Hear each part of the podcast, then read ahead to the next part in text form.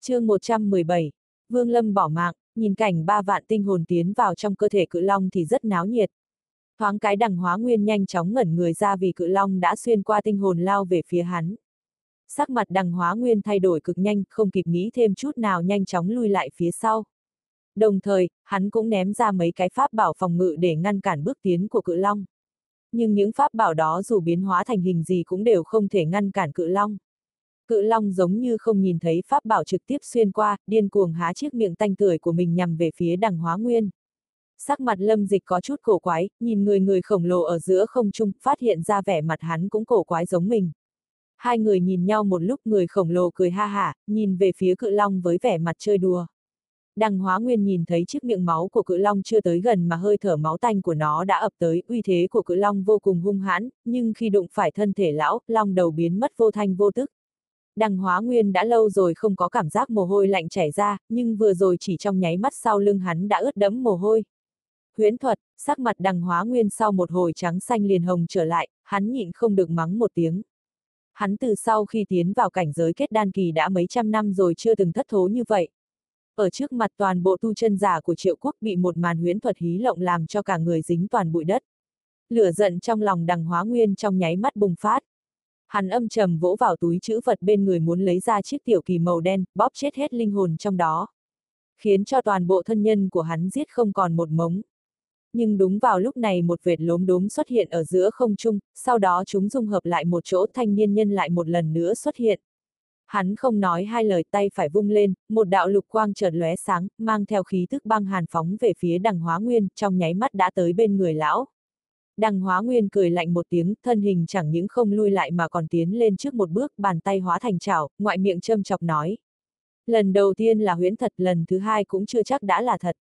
Vương Lâm chẳng nhẽ ngay cả một chút kỹ xảo nhỏ này cũng không biết. Vừa nói, tay lão vừa chộp vào thanh phi kiếm. Lục quang chợt lóe lên, thanh phi kiếm biến mất, sau đó hiện ra đằng sau đằng hóa nguyên, mũi kiếm đâm về phía sau lưng hắn. Chỉ nghe một tiếng đinh vang lên, phi kiếm phẳng phất như bị đâm vào một khối kim loại vậy, trực tiếp văng ra xa. Từ chỗ góc áo vị phá hỏng của đằng hóa nguyên người ta có thể nhìn thấy một bộ nội giáp màu vàng. Ánh mắt đằng hóa nguyên lóe lên hàn quang, sắc mặt cực kỳ âm trầm. Khi thân hình lão xuất hiện ở trước người thanh niên, tay phải hóa thành chảo, đầu ngón tay được mấy đạo hắc ti bám lấy chộp về phía thanh niên. Cùng lúc đó tay trái lão vung lên, tám đạo quang trụ màu đỏ nhất thời xuất hiện ở bên hai bên người. Tám đạo quang trụ màu đỏ như máu sau khi chiếu sáng cùng một chỗ lập tức hình thành một chiếc lồng giam. Lúc này, thanh niên ở giữa không trung không lộ ra nửa điểm kinh hoàng, ngược lại còn có một tia châm chọc. Khi bàn tay đằng hóa nguyên chộp tới thân thể hắn lập tức hóa thành hư ảnh, chậm rãi tiêu biến tại chỗ. Khi thanh niên biến mất từ trong thân thể hiện ra hai đốm ánh sáng màu xanh, hai đốm sáng này rất nhanh tụ họp lại một chỗ. Sắc mặt đằng hóa nguyên nhanh chóng thay đổi, đúng lúc này, từng gợn sóng màu lam dần khuếch tán ra trong nháy mắt đã bao trùm phương viên mấy ngàn thước. Trong mấy ngàn thước vuông lúc này đều bị đóng một lớp băng màu lam. Hai mắt lâm dịch hơi híp lại, nội tâm thì thầm. Thật sự thú vị, tiểu gia hỏa này vừa có thiên huyến của huyễn thành, lại còn có cả lam băng thiểm của Hoàng Tuyền Tông. Ý, thanh phí kiếm kia cũng không đơn giản, mặc dù chỉ là mô phỏng theo nhưng uy lực cũng không nhỏ.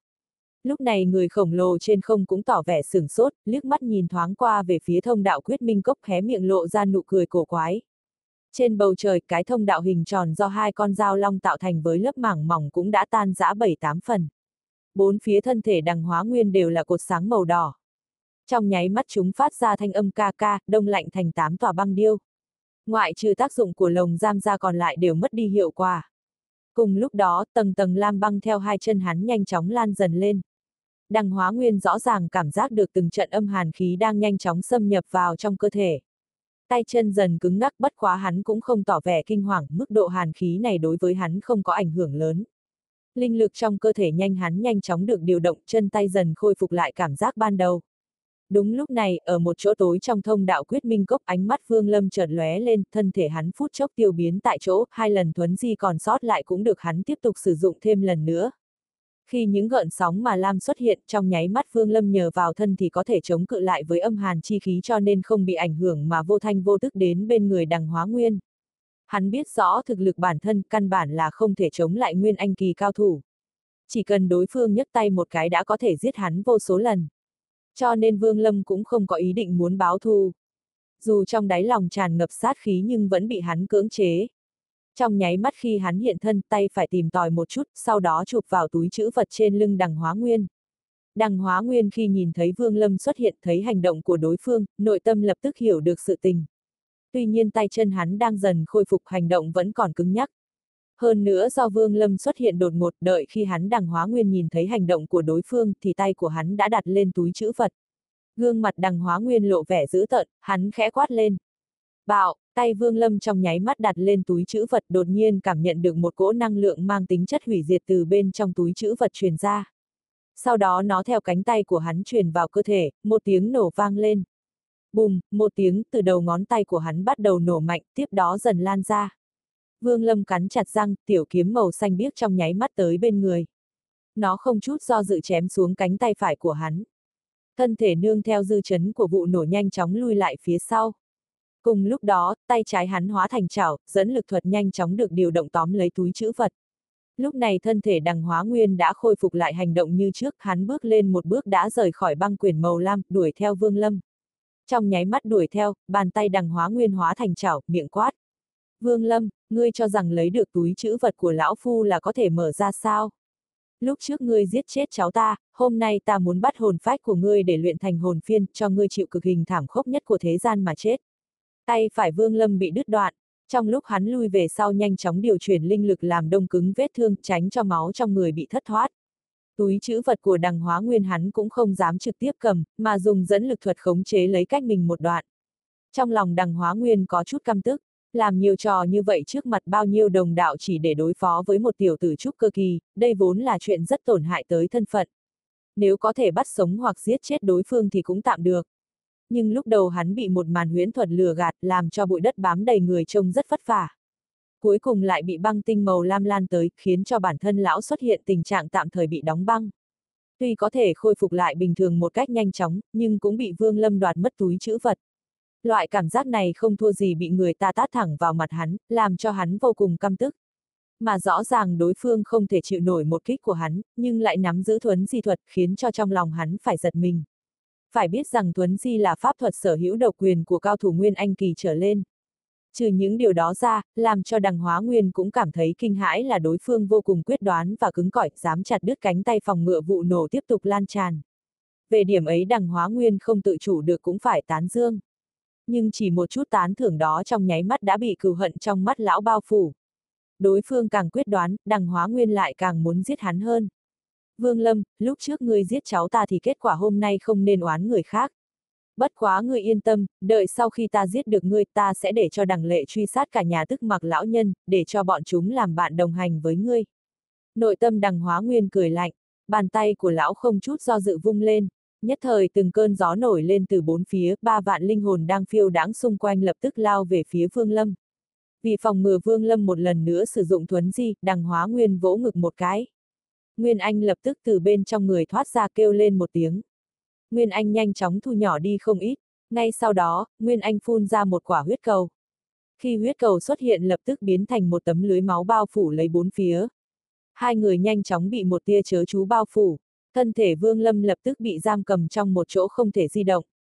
Trong lòng hắn thầm thất kinh, đang muốn thuấn gì thì đột nhiên nhìn về phía trước thân hình không nhịn được run lên. Hắn nhìn chằm chằm vào phía ba vạn tinh hồn đang lao tới. Một linh hồn ở phía trước đang rơi xuống hai hàng huyết lệ, gương mặt thống khổ. Người đó là phụ thân của hắn. Đằng hóa nguyên chú ý tới vẻ mặt của Vương Lâm nên cũng không nóng nảy đuổi theo, hắn cười âm u nói.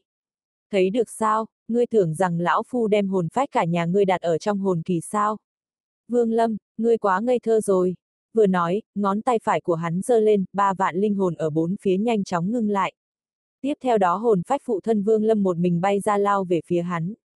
Vương Lâm cắn chặt hàm răng, một vòi máu tươi từ trên khóe miệng chảy ra, hắn nhìn hồn phách phụ thân lọt vào trong cơ thể, chịu đựng từng cơn đau từ bên trong cơ thể lan ra. Hắn ngửa mặt lên trời cười bi thảm, tiếng cười càng lúc càng lớn, miệng liên tục chảy ra máu tươi, hắn ngẩng đầu nhìn trời cười to nói. Tu tiên, nguyên lai like đây chính là tu tiên. Được, được, dứt lời hắn đưa tay vỗ mạnh lên chắn, một tia linh khí âm hàn tràn vào bên trong, hồn phách phụ thân của hắn nhanh chóng bị bao vây lại, dưới tình huống không hề tổn hại mà dần đóng băng lại. Đằng hóa nguyên nhìn Vương Lâm, trong lòng đột nhiên xuất hiện một tia hàn ý. Nhưng ngay sau đó, hắn cảm thấy có chút buồn cười, mình mà lại phải sợ hãi một tên tu luyện giả trúc cơ kỳ sao. Đằng hóa nguyên hít sâu một hơi linh khí tay phải đưa lên cao. Từ ba vạn tinh hồn xung quanh một lần nữa xuất hiện một hồn phách. Đó chính là mẫu thân Vương Lâm. Thân hình Vương Lâm khẽ run rẩy, dẫn lực thuật được hắn điều khiển bắt lấy túi chữ vật cũng được buông ra. Đồ vật này bây giờ đối với hắn đã mất đi tác dụng. Chỉ nhớ lúc còn nhỏ, khi tiến vào hàng nhạc phái, nhanh chóng như thủy triều tràn về trong ký ức. Vương Lâm, ngươi xem ta đối với ngươi rất nhân từ cho ngươi cùng phụ mẫu được đoàn tụ. Đằng Hóa Nguyên vừa nói, đầu ngón tay hơi điểm, hồn phách mẫu thân Vương Lâm chui vào trong cơ thể của hắn. Đau đớn của thân thể làm sao có thể sánh được với đau đớn về tinh thần. Vương Lâm có thể cảm giác được trong lòng mình đang chảy máu. Hắn nhìn chằm chằm về phía đằng hóa nguyên, sau đó một lần nữa đem linh khí âm hàn đóng băng hồn phách của mẫu thân lại. Đằng hóa nguyên cười lạnh nói, được rồi, trò chơi tới đây kết thúc, ta biết ngươi có ý định nhờ vào chiến trường ngoại vực để đảo tàu. Bất quá ta cũng sớm đoán ra cho nên ý nghĩ này của ngươi hãy bỏ đi. Vừa nói tay phải hắn hóa thành chảo túi chữ vật của Vương Lâm nhanh chóng bay lên rơi vào trong tay đằng hóa nguyên. Dùng tinh thần quan sát một chút nhất thời túi chữ vật vỡ nát toàn bộ vật phẩm ở bên tổng, kể cả lệnh bài tư cách cũng bị tiêu hủy. Cùng lúc đó, ba vạn tinh hồn ở bốn phía bắt đầu điên cuồng chui vào trong cơ thể Vương Lâm. Cắn nuốt cơ thể và linh lực của hắn, trên người hắn hiện lên vô số gương mặt. Có rất nhiều hồn phách nhằm vào băng tinh, nơi bảo vệ hồn phách phụ mẫu Vương Lâm, nhưng đều bị hắn dùng thân thể bảo vệ. Ngay sau đó, cánh tay trái Vương Lâm nhanh chóng bị cắn nuốt không còn chút gì tiếp theo tới hai chân của hắn. Cả quá trình cắn nuốt ngay cả tiếng hừ Vương Lâm cũng không thốt ra, hắn chỉ nhìn chằm chằm vào gương mặt đằng hóa nguyên. Ánh mắt của hắn làm cho đáy lòng của đằng hóa nguyên tràn ngập hàn ý. Người khổng lồ ở trên không vốn luôn quan sát tình hình bên dưới, trong mắt hiện lên vẻ cuồng nhiệt trong lòng thầm nghĩ. Lệ khí, đây chính là lệ khí A. Ba vạn tinh hồn cắn nuốt cơ thể của Vương Lâm khiến cho cơ thể của hắn dần tiêu tán đi. Gương mặt đằng hóa nguyên lộ vẻ dữ tợn, miệng thì thào nói. Lệ nhi, Thái Gia Gia đã vì cháu mà báo thù. Ngươi xem đi còn chưa có hết, chờ cho thân thể của hắn sau khi bị ăn hết hoàn toàn, Thái Gia Gia sẽ rút hồn phách của hắn ra.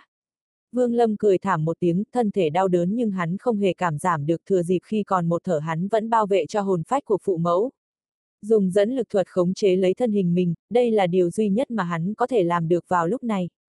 Cho dù có chết cũng phải cùng với phụ mẫu chết ở một chỗ. Hắn cũng không hối hận mình từ quyết minh cốc đi ra. Hắn biết nếu mình còn tiếp tục ẩn nấp thì có lẽ sẽ thoát được kiếp nạn. Nhưng dù là một tia hy vọng hắn cũng không bỏ qua. Đi ra ngoài, hắn có lẽ còn có khả năng đoạt hồn phách phụ mẫu về. Thế nhưng không được một chút cơ hội cũng không có. Thân thể của hắn bị giam cầm trong huyết võng, vừa rồi định thuấn di thử một lần mới phát hiện ra không có tác dụng. Ngay lúc này, trong lòng Vương Lâm chỉ có hận ý. Phụ thân, mẫu thân, tiết trụ bất hiếu, nếu có kiếp sau hy vọng con không làm con của hai người. Bởi vì, không xứng, nếu không có con, hai người đã không phải chịu độc thủ của đối phương. Hai mắt Vương Lâm chảy ra từng giọt huyết lệ, hắn nhắm lại hai mắt.